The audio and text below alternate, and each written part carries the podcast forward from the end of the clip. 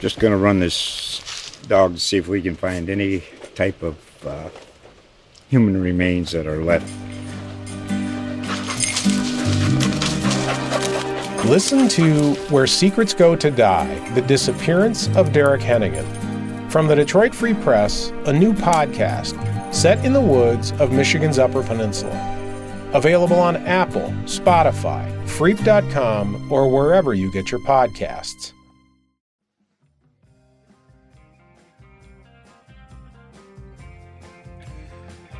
Hey folks, welcome to Free Press Sports with Carlos and Sean. Uh, Carlos, it's good to be with you again this week, but it's it's really really good to be with the guest that we have today. We've been wanting to have her on for a while. Um, I'm not sure why you wanted her on because you don't like to eat, you don't like food, but uh, I do, and a few of our listeners do. And um, we're going to do something a little bit different this week. We're going to start off with non-sports. Is that okay with you? Ooh, yeah, but I I'm really offended that you say I don't like food. It's only because I like I like the the you know the food that I can afford on a on a measly reporter salary. I don't have a columnist salary like you, Sean, so um, I take exception to that. But I like I like the common man food. You do, which is well, you're a common guy, which is why you want to talk about golf later after we're uh, done, after we talk to Sue Selasky. Is that right? We're going to spend the rest of the podcast talking about golf Yes, yes, and how open it is for everybody. yeah. Ch- Chandler Park's a fine Okay, let me know when the play. PGA's yes. there. Soon is that going to be soon? All right. Well, listen, we we, we messed around enough. We want to welcome in Sue Selasky, to, uh, our food um, guru at the at the Free Press. She does a little bit of everything, but uh, you know, look, Easter's coming up, and she's going to have some tips about all that good stuff. And you know, I, I think Sue, you told us, or you told Carlos that one of your most popular stories ever at the Free Press was how to reheat an Easter ham. Is that true? Yes, it's like it seems like every year, you know, you know, people they just need they need a refresher. You know, they you know this time of year may be the only time they buy ham, but uh, they always want to know how do I reheat my ham so it doesn't dry out. So that's uh that's the biggest question. Um, even even around uh, you know like any holiday like the Christmas holiday too, but I think it is more prevalent for Easter. Well, let's get that out of the way. Let's uh, because Carlos wants to know. I don't know. Sean knows how to do every. Sean will explain to you how to reheat ham after you explain it to No, him. Sue, no, no, no. I no, I no. I want to hear. No, th- this this is great. he's he's he's mansplained Mexican food to me, so he'll he'll he'll let you know if you're yeah, right on the right growing track. up uh, in California eating Chef Boyardee, uh, like like you really know anything about Mexican food. That's okay. Well, here's the thing. The uh, uh, one, you know, one thing that I do want to mention is, you know, we are hitting a, a, this uh, inflationary period where there's like high food prices, and but ham, you know, this week at, at most grocery stores, you'll find ham. 87 cents a pound, 89 cents a pound, 99 cents a pound.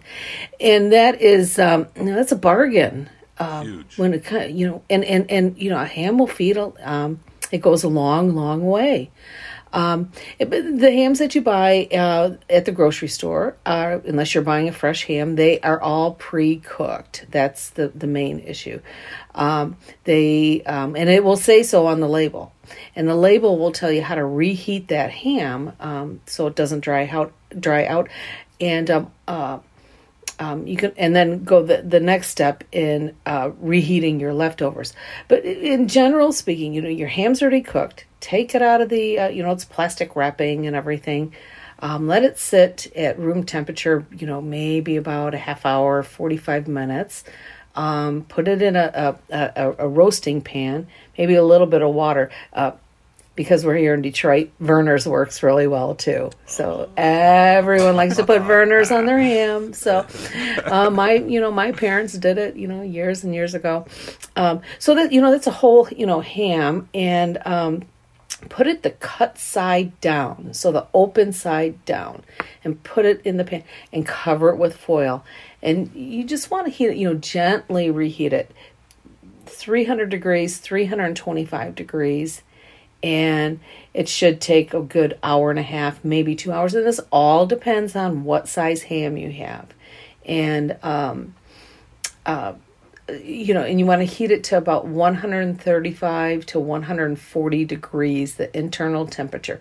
So here, the other tip is it's a good idea is to have an instant read thermometer. They're inexpensive. You can buy them at you know Meijer, Kroger, and any big box retailer. Um, um, and you know they're they're a couple of bucks, and uh, you know you check the you know after about an hour and a half, check it, make sure that internal temperature is 135 to 140 degrees, and it should be reheated fine. I do find reheating the already spiral sliced hams doesn't take as long.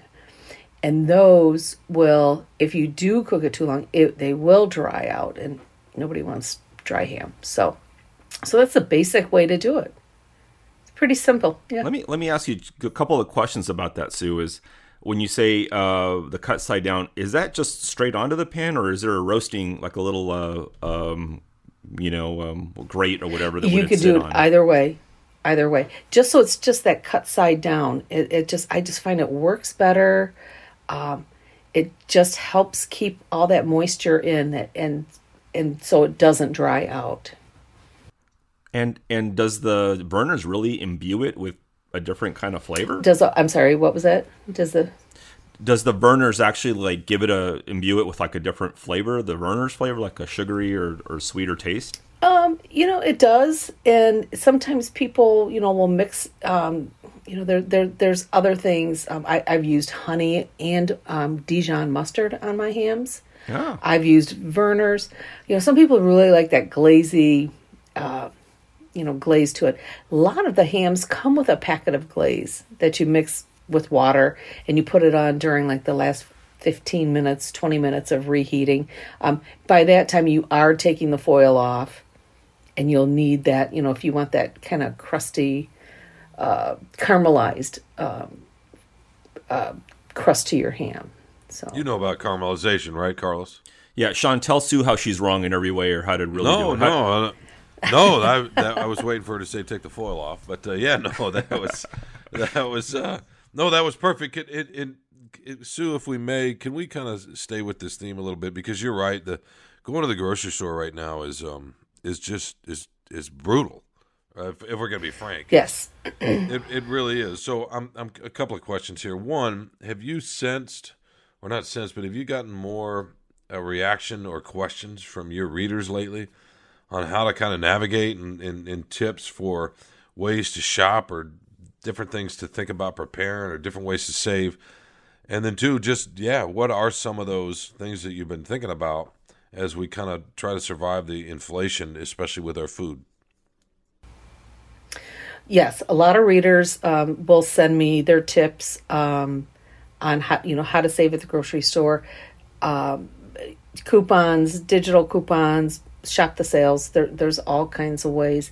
I think what's important now, people, um, it's going to take some work. If you want to save at the grocery store, you're going to have to spend the extra couple of minutes to look at the sale paper, see what's on sale, uh, see what the digital you know coupons are are uh, you know what's going on. Check the Sunday Free Press. There's coupons in the Sunday Free Press every week, and you know. I mean, my whole theory, I've been a bargain shopper all my life. You know, if I don't have to pay that extra dollar, that extra 50 cents, that's great. I mean, that, that that's what I look for.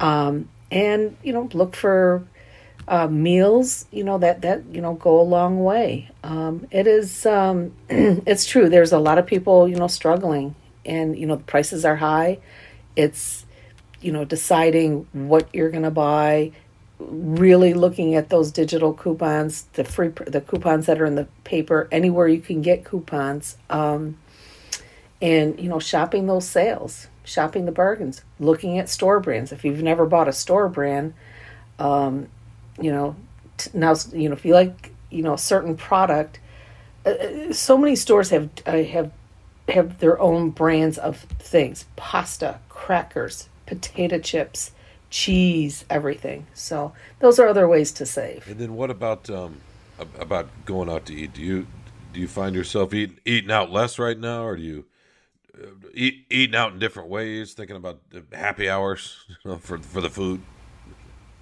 Happy hours are always have always been great. I mean, if you can, um, you know, you can share, you can go with a group of people, share a lot of small plates. Um, but prices at um, re- restaurants are up too. Uh, just this week, they this uh, Bureau of Labor Statistics announced that the it's up almost seven percent from last year. Um, that's a huge jump, and I think a lot of people.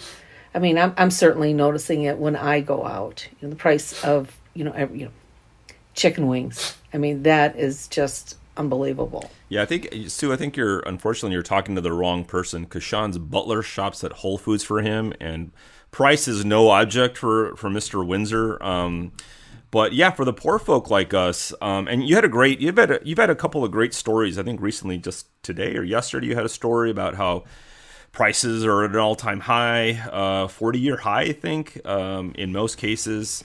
It, it, you know, yeah. it's crazy. Mm-hmm. I mean, you have like, uh, you know, bacon, 18%, 12-month increase, um, uh, flour, 14%, milk, 14%, all these things. I mean, I, I showed you wrote one recently, and I showed my wife. I'm like, Sue's just trying to scare us. She's just trying to tell us like we're not gonna, you know, like what meat's gonna be eighty dollars a pound pretty soon, and you know you're going to just be eating you know what is it cat food maybe and um, and and dry rice at this point but um, you're right i mean the the the you know you got to look for and i you know i'm not i'm not the cook that sean is but i have always subscribed to the whole you know when we cook the challenge i like is elevating sort of a plain piece of meat, you know, a cheaper cut and making something special with it. America's Test Kitchen does a great job with this. They kind of always you know champion that cause of you know like and but here's here's my little pro tip is one thing that we do is um uh buy meat especially at Costco or probably I don't we don't belong to Sam's Club but I'm sure it's the same thing. Buying in bulk you know the price per pound on a lot of stuff um, is a lot cheaper. And in many cases when you freeze things you really can't tell the difference you know once you unfreeze it. So um, we don't do a ton of shopping at Costco but but you know, like steak actually is they have pretty good prices and the quality is pretty good. Uh, but you're right, the specials. I'm not a coupon person. That's the one thing that bugs me is it's such a pain to find them and cut them out, and then it's like, oh, it's 50 cents off if you buy 20 of them. You know, like it's just it seems like a like a, a little bit of a shell game sometimes. Um, but I don't know. I shop at Kroger, so I don't know if that's their thing, but maybe at Meijer it's better. Um, where where do you like to shop, Sue? What's your What's your go-to? Well, because of where I live, I have more uh, Kroger in the area, so I shop at Kroger, and I do use their digital coupons. I pair them with um, my free press coupons. Um, it, it, a lot of them are, um, uh, you know, they're manufacturers coupons. So your digital coupons that Kroger has, let's just say for a product like uh, Tide, for uh, yeah, it, it, and so there it's two dollars off a certain size Tide, and you um, have a two dollar off coupon for in your Sunday paper for Tide. So you can you, you can buy more, and and a lot of the Kroger coupons you can buy up to five items, and so I'll give you one one good example. This past week, Kroger had the, these. I don't need a lot of candy or chocolate bars, but they have these Bueno bars. I think they're called for the digital special, they were 47 cents and you could buy five. Of course, I bought five. you know, what are you doing with them if you're not eating them though? Who who would you know? I stick them in the freezer. It's a little snack for me, you know. And I mean, it's you know, it was forty seven cents. They're regular a dollar fifty for one, and I got and he, and I got it for okay. forty seven cents. That was a huge savings. So what you're what you're telling the, the listeners here is that there is no supply chain shortage. It's it's Sue Selasky hoarding all the chocolate no. is the problem. yeah. Yeah, and you know what the the funny thing about the prices though is their stuff it's so scattershot as far as you go to the store like we buy the bird's eye baby sweet peas like that's the only peas that my family will tolerate and mm-hmm, I don't mm-hmm. care what the price is because they're hard to find. And so like it feels like it feels like an Easter egg hunt when you get there and it's like, "Oh my god, there's four packets. I'm going to take them all." You know, you don't even think I don't even care what the price is. It could be $10 probably, but it's not that much, but it's so it, the the scarcity is breeding. It's kind of a weird pairing, right? The prices are going up, but with scarcity, kind of you're sort of happy to kind of pay any price because when you need certain things sure. that you rely on, you're happy to have right. them. And that's where, you know, when when I was mentioning store brands, you know, sometimes sometimes you're not okay with the store brand. Your family per- prefers, you know, the bird's eye. But then on the other hand, y- you may be able to buy the store brand of pasta and you're fine with it. So there's the trade-off. You know, you're still saving money there and you know you're you're still, you know, getting your, you know, bird's eye peas and you know you can you know deal with you know the the the, the store brand of you know spaghetti or angel hair pasta. But one thing i want to mention because you brought up bacon that has had custom uh, readers are just like have you seen the price of bacon? Oh my god bacon is so expensive. And it is it really is. I mean it i mean it's ten dollars a pound. I mean but it's been on sale everywhere the past two months.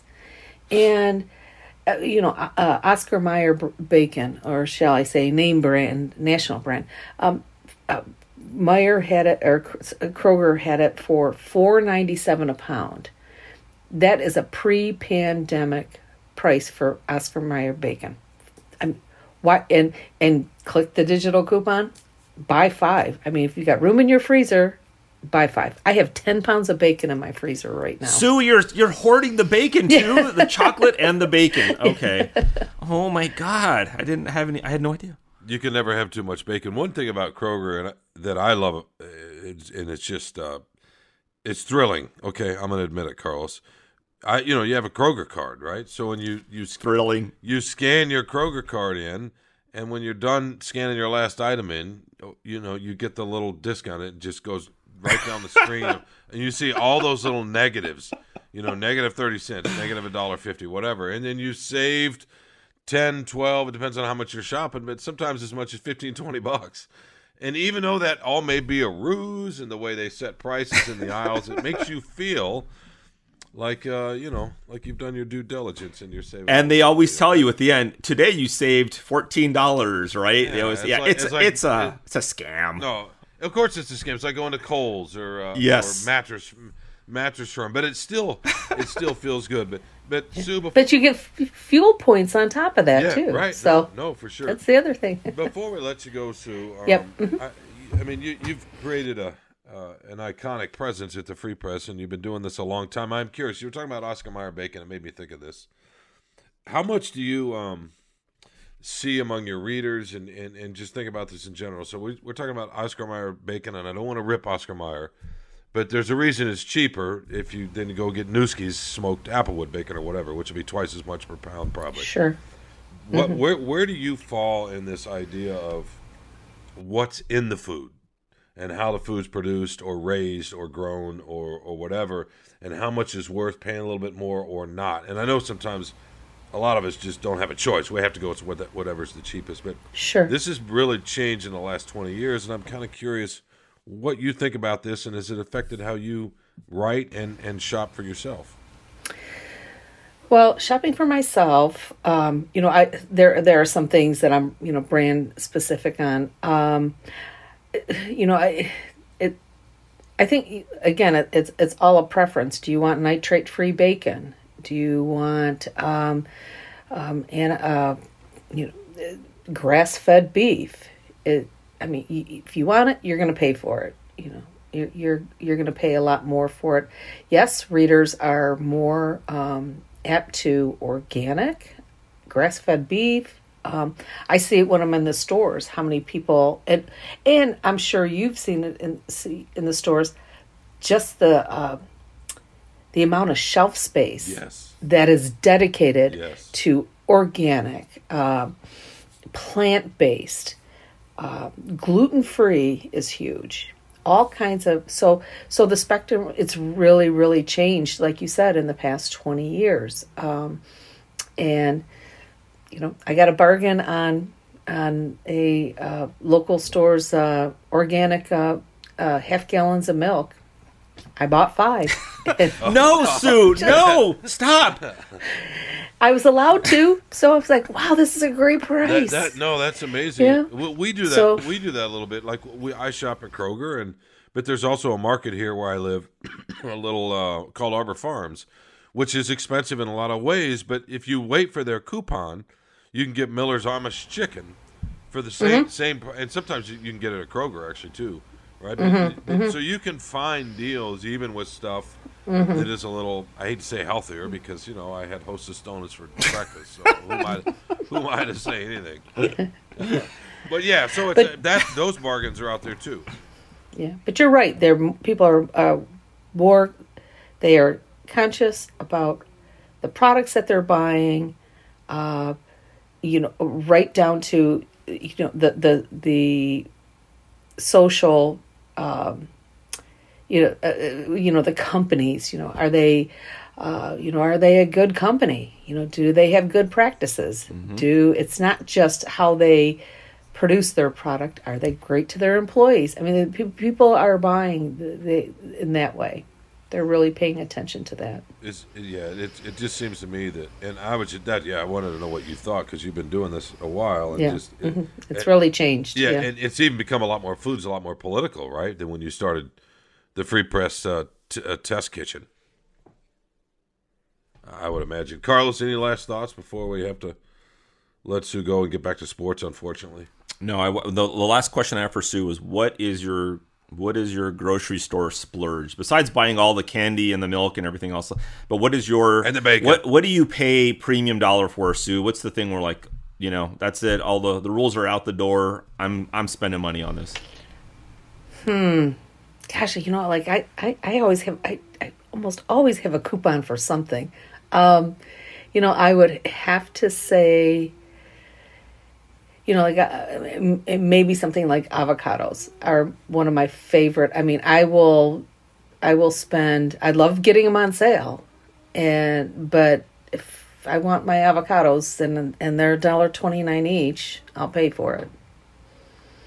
So, but but it's it's yeah. I usually buy. I mean, I, I, I'm I'm very focused when I go in the store and what I'm buying. Yeah, yeah. so how many avocados do you buy at a time? A hundred. Who me? yeah. No. Well, if they're a good price, I'll I'll buy them. Let me just tell you. So I'll buy them. I need them right away. That's the other thing about avocados. Yes. You know, if you if the if if you if you don't need them right away, buy them as hard as a rock because and then you know wait till that for them to ripen. Um, but I'll I'll you know I'll stagger them. I can kind of eyeball it and think, okay, well these should ripen in like three days, and then these other uh, these other ten that I buy will ripen in you know another week or so. And is there a way to Because it's not a bargain if it goes to waste. That's the other thing. It's not a bargain if it goes to waste. And is there a way to keep them fresher? Because we, we use some of those produce bags for like bananas and stuff to keep them from ripening too fast. Can you do that with avocados, or is there a trick to keep them from ripening too fast? Well, I, I you know I leave mine on the counter, and if they start to get once they start to ripen, and uh, I put them in the refrigerator. It kind of slows it a little bit, um, but you know give, gives you it buys you a couple extra days. Okay. With avocados, so Great tip. Yeah, yeah, Okay. no, for sure. Well, there you go, Carlos. I hope you learned a little bit of something. I certainly did. Sue, this has been really fun, and we would uh, love to have you Okay. ha- love to have you back. We can Sure. maybe get into some recipes. I want to talk more about the the your your kitchen now and the test kitchen and what it was like. You know, because we've moved, the free press has moved. Mm-hmm. The pandemic, I, I know, changed things, but it'd be great to have you back. We can talk. Uh, Sure. Talk about uh, you know recipes and all sorts of other stuff and more tips for Carlos because he needs to keep learning. If that's all right, yeah, okay. Well, thanks again, Sue, and uh, we will be right back so Carlos can finally talk about golf. Okay, great. Thanks for having me. Appreciate it. Thank you, Sue. I'm Alyssa Robinson for the Detroit Free Press. When you wake up every morning, what's the first thing you do? Check your email? Me too. And when you sign up for our daily briefing newsletter, you'll get all the latest news sent directly to your inbox so you can wake up and be ready for the day.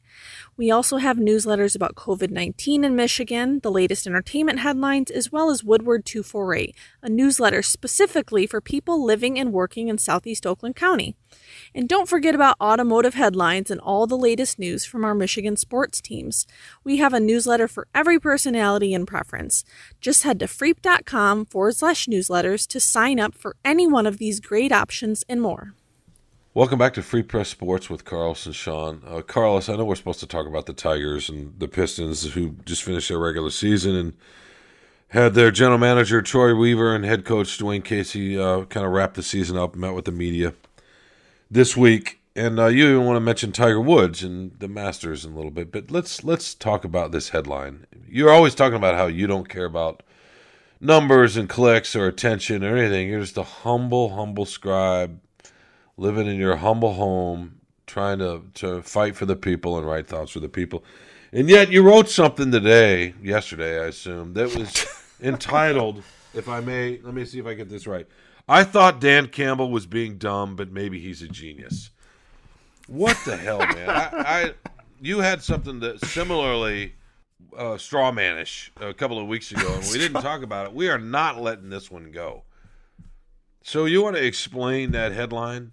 And did you did you did you did you think about did you yeah by the way Dan Campbell's the head coach of the Detroit Lions did you think about a column at all or did you just come up with that idea and think oh yeah I'm gonna put that headline out there and be Carlos and then I'm gonna write to that headline so what to explain to the people out there the process You sucked. You sucked me in. We were talking about the Pistons. Now we're talking about the Lions. Well, the process was, and you probably just you, you like a lot of people, Sean. Or well, maybe it's just you. You just read the headline. No, I read the You read the headline. You I slammed the column. paper down, and, like you I'm out. few eyes in it by the way I was proud of you for that but I no, you column. you went to your burner account, and Carlos is an idiot on Twitter. I'm sure, as usual. So, um, no, no, no. So, so the whole thing, the whole premise of the column is is what Campbell said last week when he talked to a small group of the beat writers. I was not there.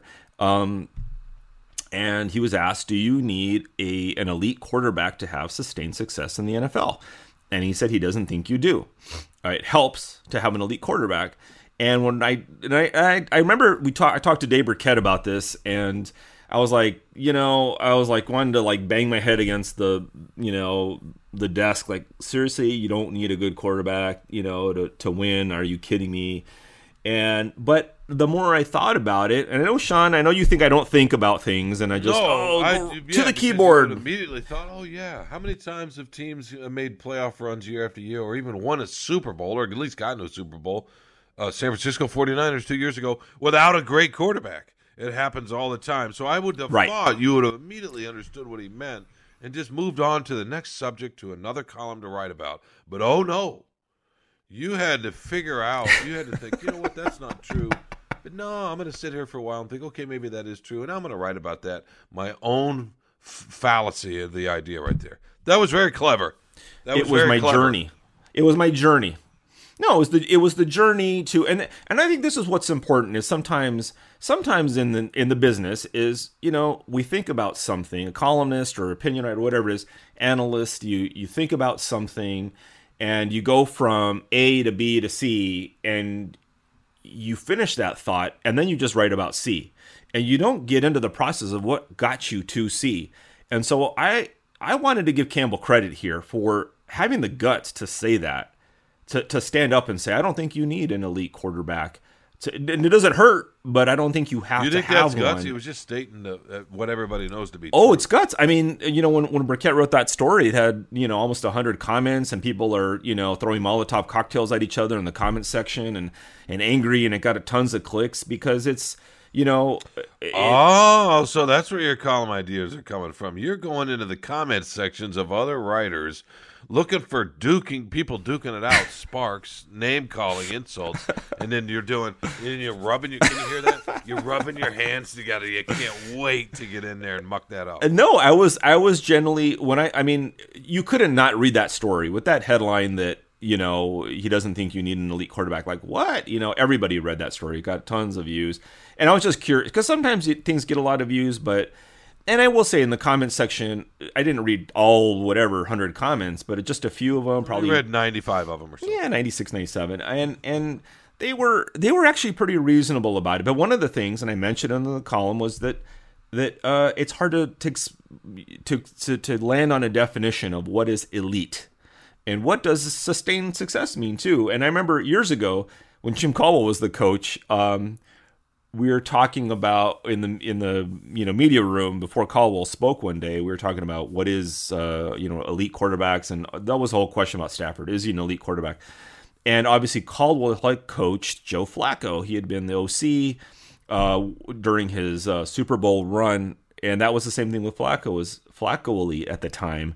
And Caldwell comes to the podium and Birkett asks him, you know, hey, do you think is would you call Flacco elite? And Caldwell was like, "Oh man, I'm not getting into this." It was like that Homer Simpson meme where he goes back into the in the bushes. You know, he's like, "What do you mean? Like, why do you want to know that? like, why? we're just asking. Do you think he's elite?" And he would not define that. He would not put that on Flacco. And people like to stay away for labels that way. I don't blame them, but um, but that's the whole thing is who exactly is elite. Um, but I think to me, the idea that you have to, I'm, I think what Campbell may believe is elite is someone you have to pay a premium for, either with draft picks or in free agency, the star quarterback, right, who's going to get you there. And, you know, that's what the Rams did with Stafford. And I think now it's fair to say that he's an elite quarterback. You know, he he won the Super Bowl. He probably should have been the Super Bowl MVP. Um, and he did the job. He did what he needed to do at the biggest on the biggest stage when it counted the most through the whole playoff run that confirmed that. Um, and he's had a lot of statistic success. Um, but yeah, that's that's the thing is is what what do these definitions mean? And and coaches and nobody ever wants to be pinned down to say, well, this is exactly what I think. But I applaud Campbell for at least saying, no, you don't need that. You don't you don't have to have that. No, you don't. We maybe we could say it this way because uh, I was thinking about this when you when you wrote the piece.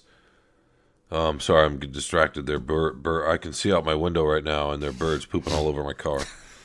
Which is, but that's fine. It's nature. You embrace nature, and uh, you know it's the way it goes. The butler will take care of it. He'll he'll uh, yeah. uh, polish it. A little no, I'll, extra I'll coat of turtle that. wax.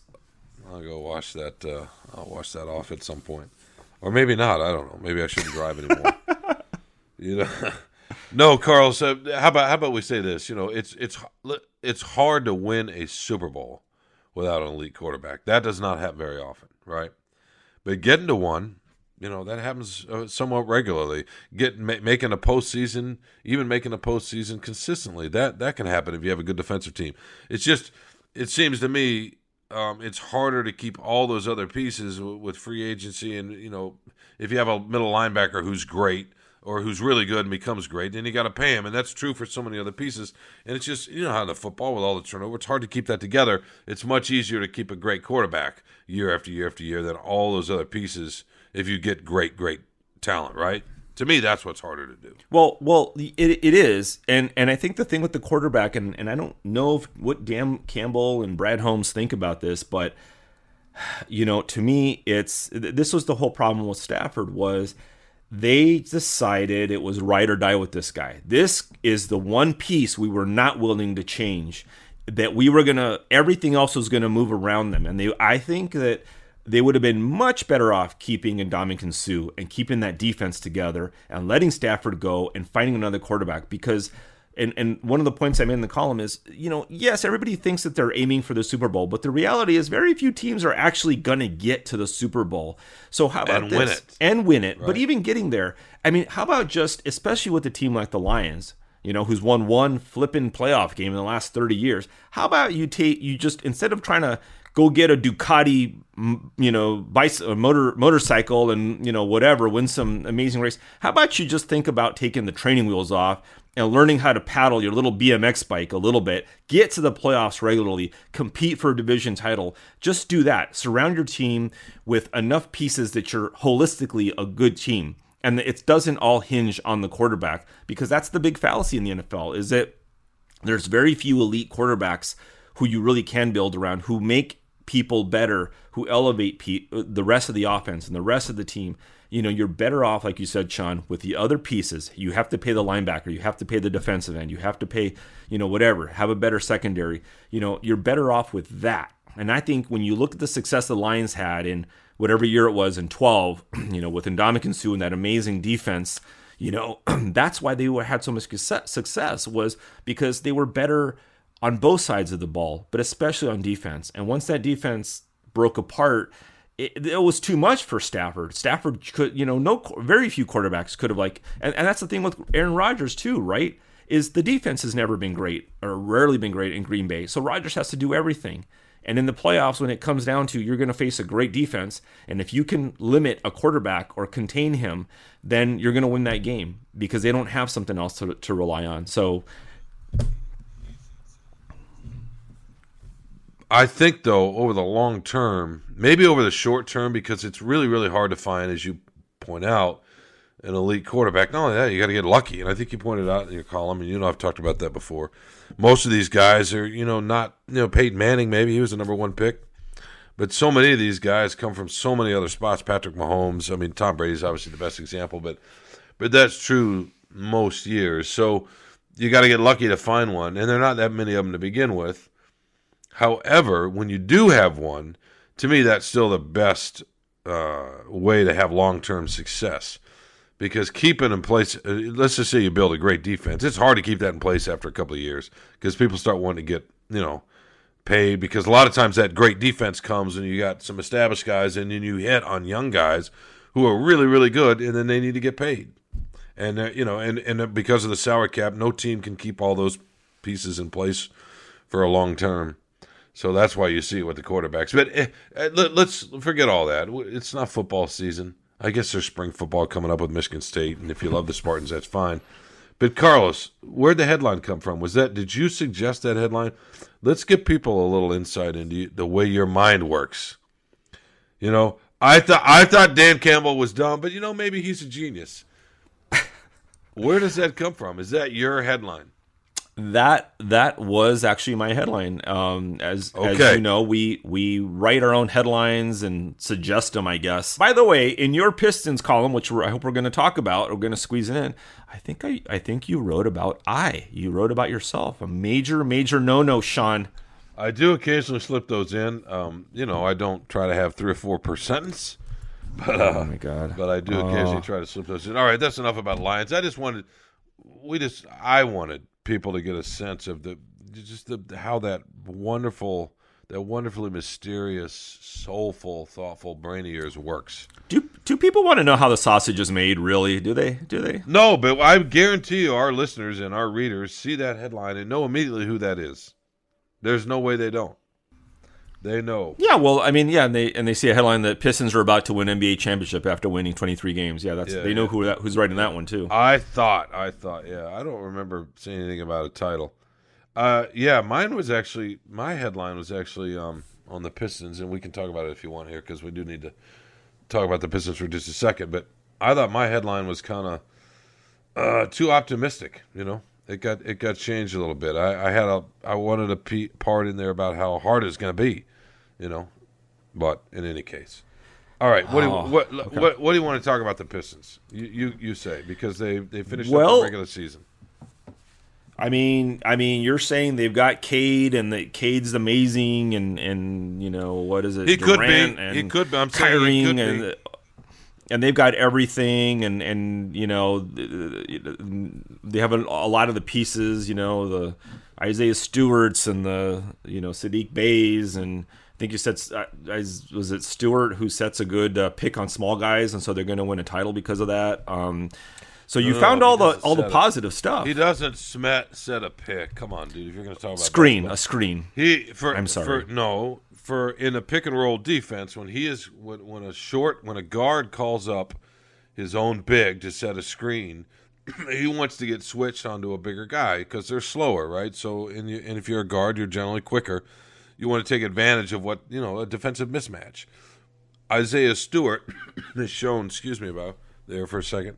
Isaiah Stewart has shown surprising. Well, to, maybe to, not to not to Troy Weaver and the Pistons scouting department, but to us, surprising lateral quickness, and we quickly become kind of a, a sneaky good perimeter defender for somebody who's six nine, and that's just and those kind of things help in winning playoff basketball, which they're a long way from. But it's just little things like that. I I mean they're they're a couple of players away from from making any real noise for sure. They got the, they got the draft coming up, but I no, I'm curious what you think.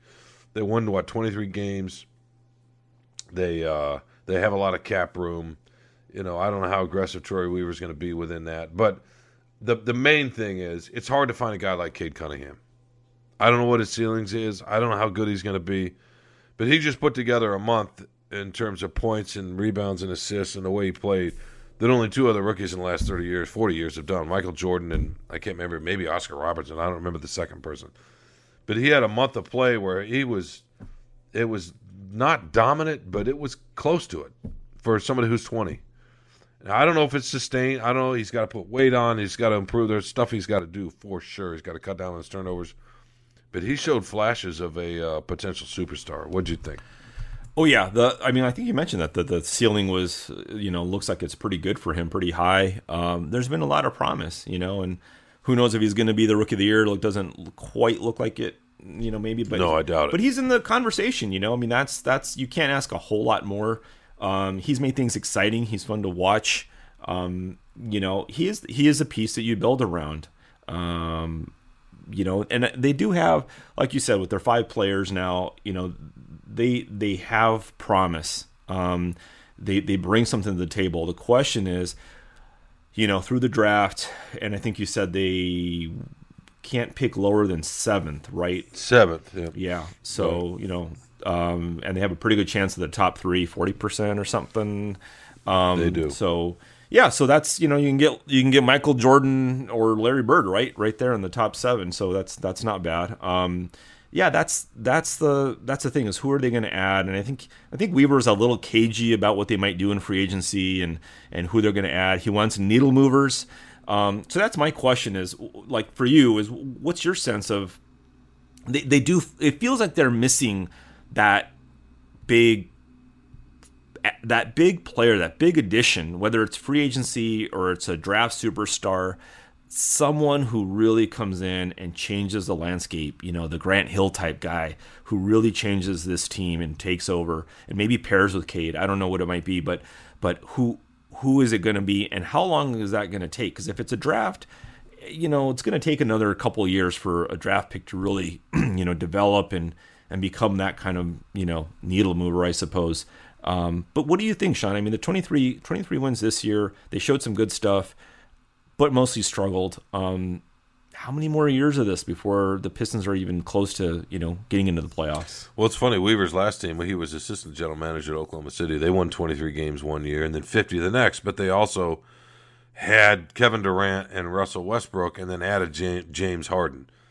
But Carlos, uh, to me, the, the here's the thing: how good is Cunningham going to be? You're talking about Grant Hill, whatever. I don't. If Cunningham is as good as they think he can be, and what he showed at stretches, you know, if he's the player who went into Brooklyn a couple of weeks ago and dropped 34 and scored 17 or 19 in the fourth quarter, hitting bucket, contested bucket after contested bucket. And he's done that a few times. Now, if he's the player that when the, this team was healthy, they were playing 500 ball after the All Star break, um, and staying with some of the best teams in the NBA, and then they beat Boston in Boston, and Boston was the hottest team in the East going down the stretch. If if if he is going to be a superstar kind of player, a Luka Doncic type player. I know he gets mentioned a lot. Then you don't need right. Then he's the guy. So do you need it? You, you definitely need a number two. I don't know who that is. It's, Saddiq Bey. Maybe maybe maybe not. Milwaukee won a title. I'm not saying that uh, Cunningham's going to be Giannis.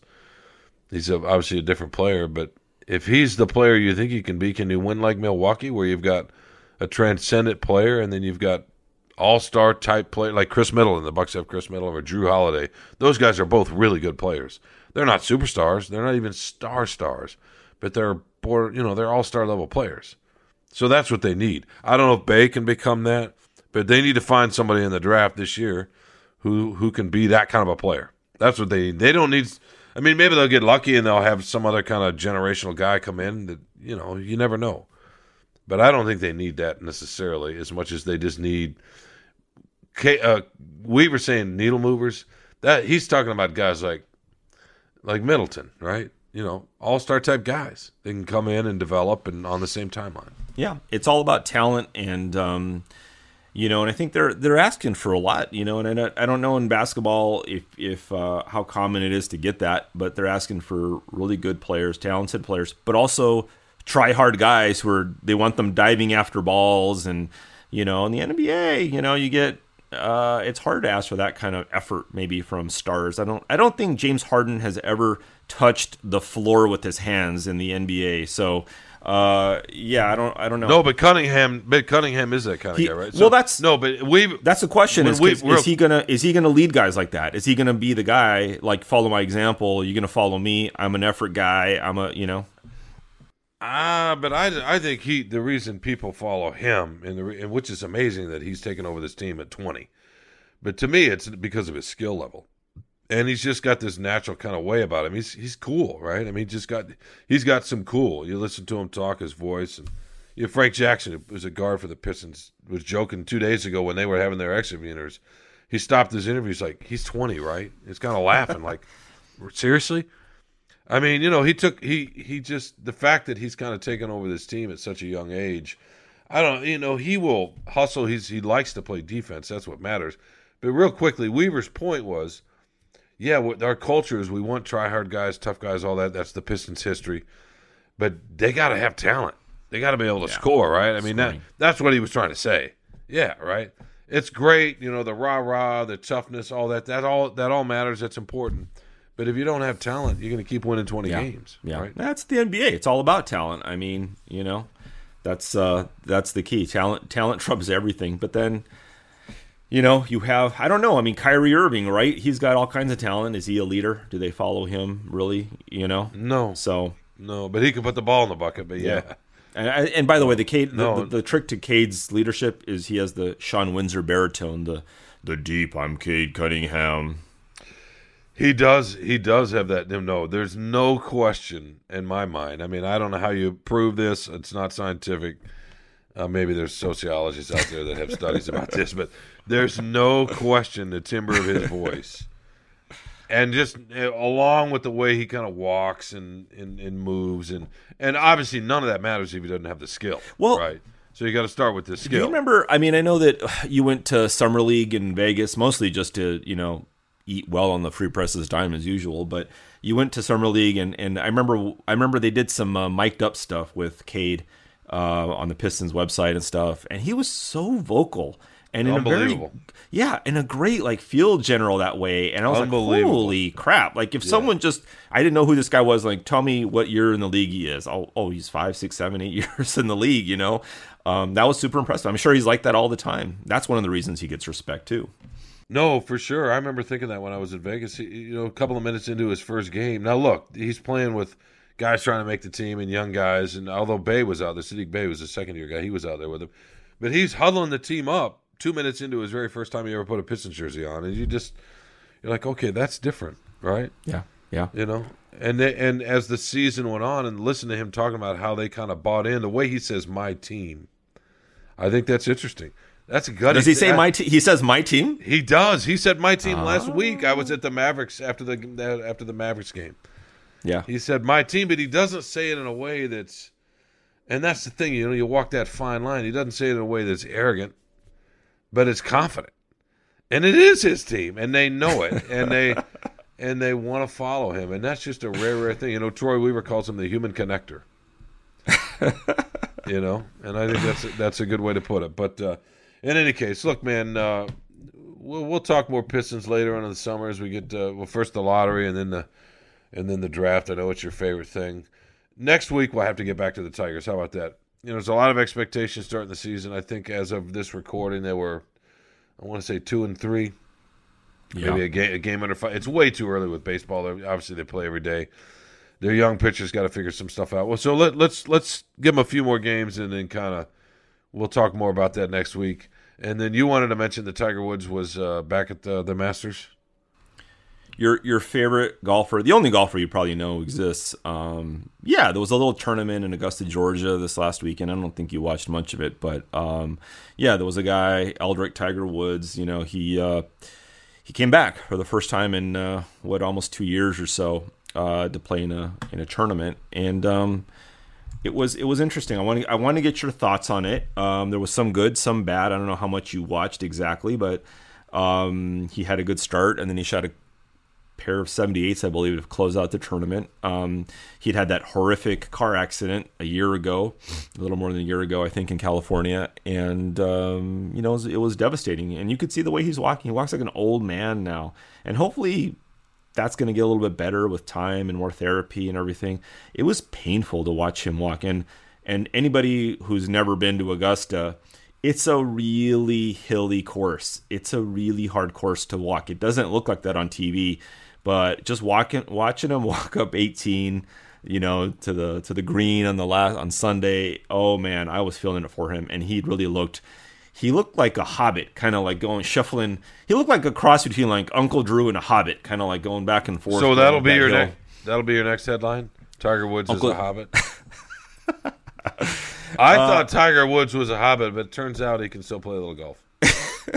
But it turns out he's Uncle Drew. Um, yeah, you know what? Yeah, no, Hang on, I'm I, I go. look. Hey, I got. I'm- call dibs on that, Sean. Okay, I'm gonna give you my. I'll give you my thoughts. But my favorite thing about Tiger, and uh, and and then you can tell me your favorite thing. Let's take one quick break here. God, we've had long segments today, Carlos. What's going on? I wonder what's different about this show.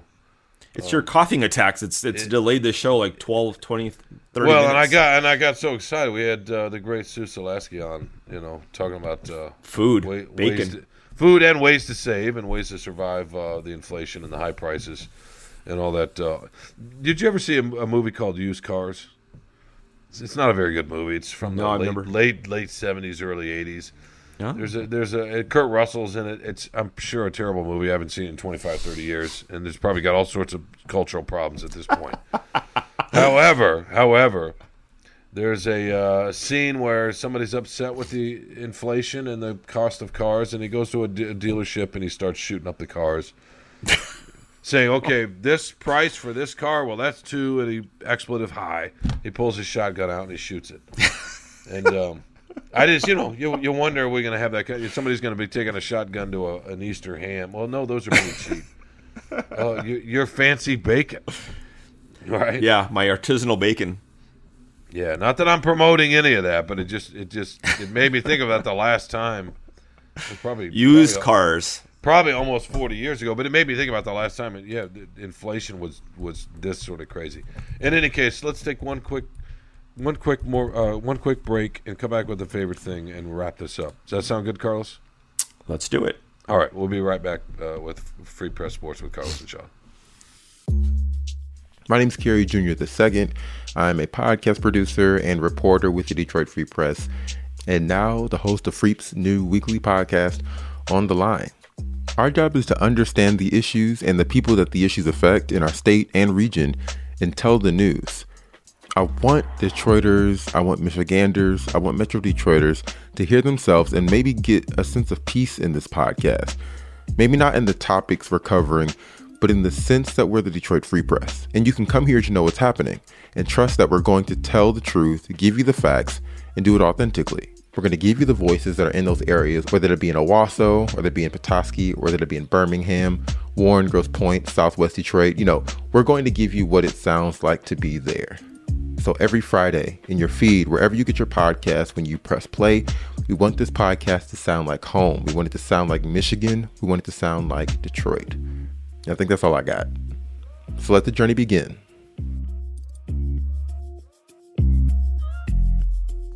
Hey, folks, welcome back to Free Press Sports with Carlos and Sean. Uh, Carlos, as I said, I wanted to touch on Tiger Woods' return and my favorite thing. And it's not that Tiger Woods is my favorite thing. It's just he's been around so long, and his story is such is so embedded and threaded through our collective national sports psyche. And he means obviously a lot of different things to a lot of different people, but to see him back um, and I don't want to I don't want to inflate or overinflate because there are people that get injured in car wrecks and in fields of uh, battle and all sorts of ways and fight their way back to their everyday lives all the time. Right.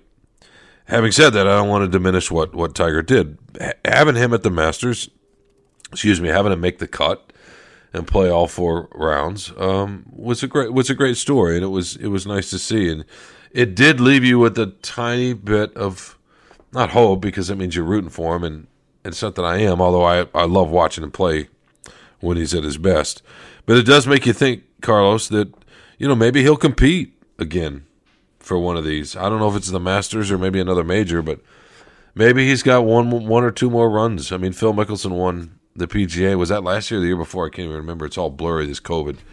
He won the PGA and he at fifty. Yeah, Car. uh, You know, Tiger's what three, four years younger. So maybe he's got another run in him. Um, not not a dominant run like when he was young, but just a run to win a tournament. What what do you think? That was my favorite thing, by the way. Just just this renewed the, the idea that you know some of us just keep keep plugging along. It just reminded me of how many people find their way back from uh, from terrible physical circumstances like that. Yeah, I think it. I think it does give people hope. You know, even if you're not Tiger Woods, right? Any struggle you may have had, I, I can see that. I can see, you know, hey, obviously he has access to the absolute best healthcare and everything, and um, but still he had to do it. You know, and and it was a struggle to watch him compete.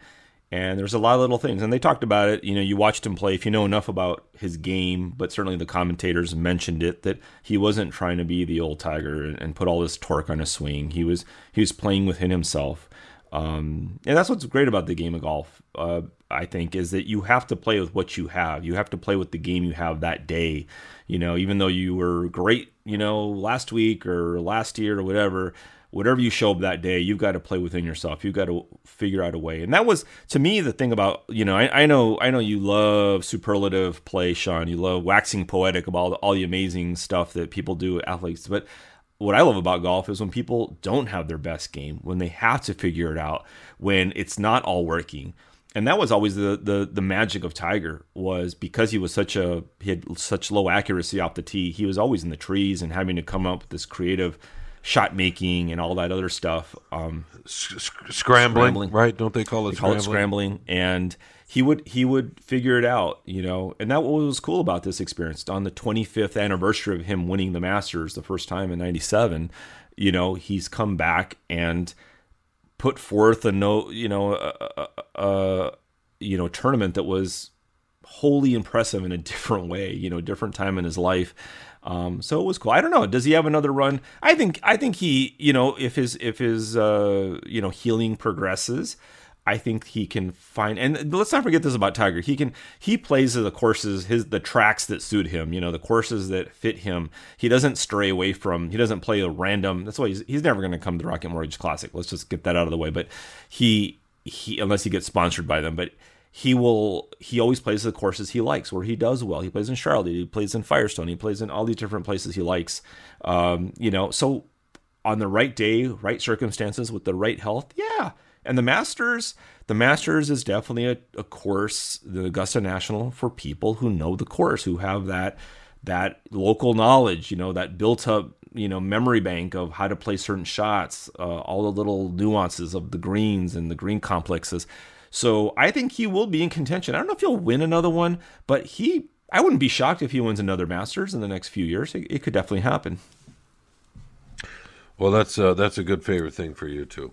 So No, I have a better favorite thing. You tricked me into using. Okay, make it quick. My Make it quick. I know. We're trying to get out of here, we, man. we got to get your hurt. we got to get your coughing jag uh, out of the way again. So we'll I'll make yeah, it quick. Yeah, we're hurt. We're hurting the listeners here. All right, my favorite thing was, um, as you know, I, I'm a Cal State Fullerton graduate, and oh, it's always back to Cal State Fullerton. it's Cal State Fullerton, and I began that sentence with I. So um, I think I did. So No, you said as you As know. you know, you're I'm sorry. I am- That's progress. That's you're talking about somebody else. That's progress. I want to tell you, Sean, I'm a Cal State Florida graduate, and they have a good baseball team there. It's not. It, we're going through a little transition over at Fullerton. Um, new coach this year, but but for the first time, they came to play Michigan Wolverines in Ann Arbor. So on Sunday, I had a lot of stuff going on this weekend. I, I could only go to one game, and it was Sunday. It was a beautiful day, as everybody knows here. And they lost in a weird, dramatic fashion uh, in the ninth inning, eleven to ten. As a Sun, as anybody who follows college baseball, a Sunday eleven to ten score is not out of uh, out of the ordinary. Uh, with Johnny Allstaff on the mound, so uh, but it was a fun. I went with a good friend, and we had fun. We got a tan. We gate, we ate nice stadium food. Uh, the ticket prices were either six dollars general admission or eight dollars for reserved. So um, it fits it fits the wallet, Sean. And college baseball is just a fun. It's a fun time, man. You, you know, it's not like pro ball uh, or major league ball. So I really enjoyed it. Uh, I hadn't seen a college game in a long time, and it was so great to be able to see my Titans.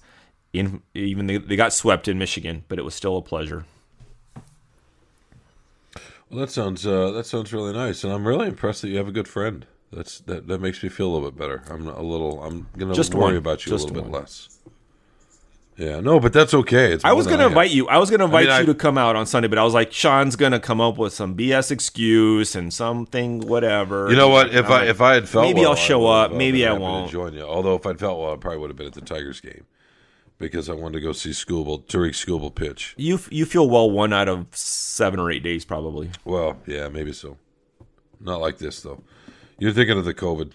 No, no, no. Just normal Shawn, normal base base level Shawn Windsor, like one out of 8 I'll days take is a that. good I'll take that. non coughing. No, you just have to learn to work through it, right, my man? That's right. You gotta Grind. grind. You got to grind through it. That's how it goes. Like Tiger Woods did, like you do. You know, grinding your way to uh, college baseball, all the way in Ann Arbor from Grosse Pointe. That's that's a two day drive By. Chuck. Wagon, yeah. It's uh, yeah, it is. It is. Hey, well, listen, man. Uh, it's always a pleasure. It's always fun to uh, to share this podcast with you, or no, for you to allow me to be part of your podcast because it is Carlos. You are first in the in the. You are first on the headline there. In any case, uh, too, it's Shawn. good to see you, my man. Yes. Let's do it. we'll do it again next week. Yes. sounds good? All right. All right. We want to thank, uh, well, I want to thank Carlos for putting up with me every week. We want to thank you, the listener, for taking some time. We want to thank Andrew Hammond. Is Hammond, is is that, is am I pronouncing that right? Okay. I'm getting a thumbs up. He's probably not going to talk. Our new producer, ladies and gentlemen, who makes this possible. We lost Ted Davis, but uh, I think we're in pretty good hands here. I don't know. Maybe he will talk at some point. He's nodding. He's not. yeah. oh, Oh, wow. okay. Look at that, Carlos. Yeah, yeah, yeah. That's great. Anyway, well, yeah, I want to thank Andrew Hammond. We want to thank Anjanette Delgado. Um, yeah, we didn't mention her name until this point, so Oh, there's gonna be hell to pay. Uh I'm gonna oh. be. Uh, yeah, God, we'll see if I'm even on the podcast next week. All right. Well, yeah. A- Andrew's gonna take it. He's gonna Anjanette take the Delgado, on executive producer of this podcast. Uh, did her title change again? I don't know. These titles keep changing at the Free Press. Yes. Hey, we had three big promotions. It was Anjanette, Jim Schaefer, uh, Schaefer, and, Jim uh, Schaefer, James Hill, and James so Hill. their titles are. Oh, let's Executive. just say they're all they're important. They have important titles. I, editor's a part of it. How about that? They They're are. We'll deals. figure it out They're next week. deals. We'll get it. We'll get it. We'll get it right. And then also we want to thank uh, Kirkland Crawford, the sports editor. His title is simple. It's not a simple job. He does it really well, but the title, you know, it's easy to remember. How about that? Not simple. And then Peter Bhatia, yeah, sports, editor. Sports There you go. And then Peter Bhatia, the editor. That's pretty simple too, right? He makes all Yeah. this possible. Look, if you like the podcast, uh, subscribe. You know, wherever you find your favorite podcast, Spotify, Apple, mostly Spotify. As I think I've mentioned before, they're ruling the world right now in the podcast realm. Um, and rate us. Let us know what you think. Give Carlos five stars. You know, maybe you could give me a half a star. I don't know. I probably don't even deserve a half a star. But no, please give Carlos five stars. He needs it. We want to keep seeing those pithy headlines about how he thinks everybody's an idiot. but maybe not really. In any case, I think uh, I prattled on long enough. We thank you again for joining us, and we will see you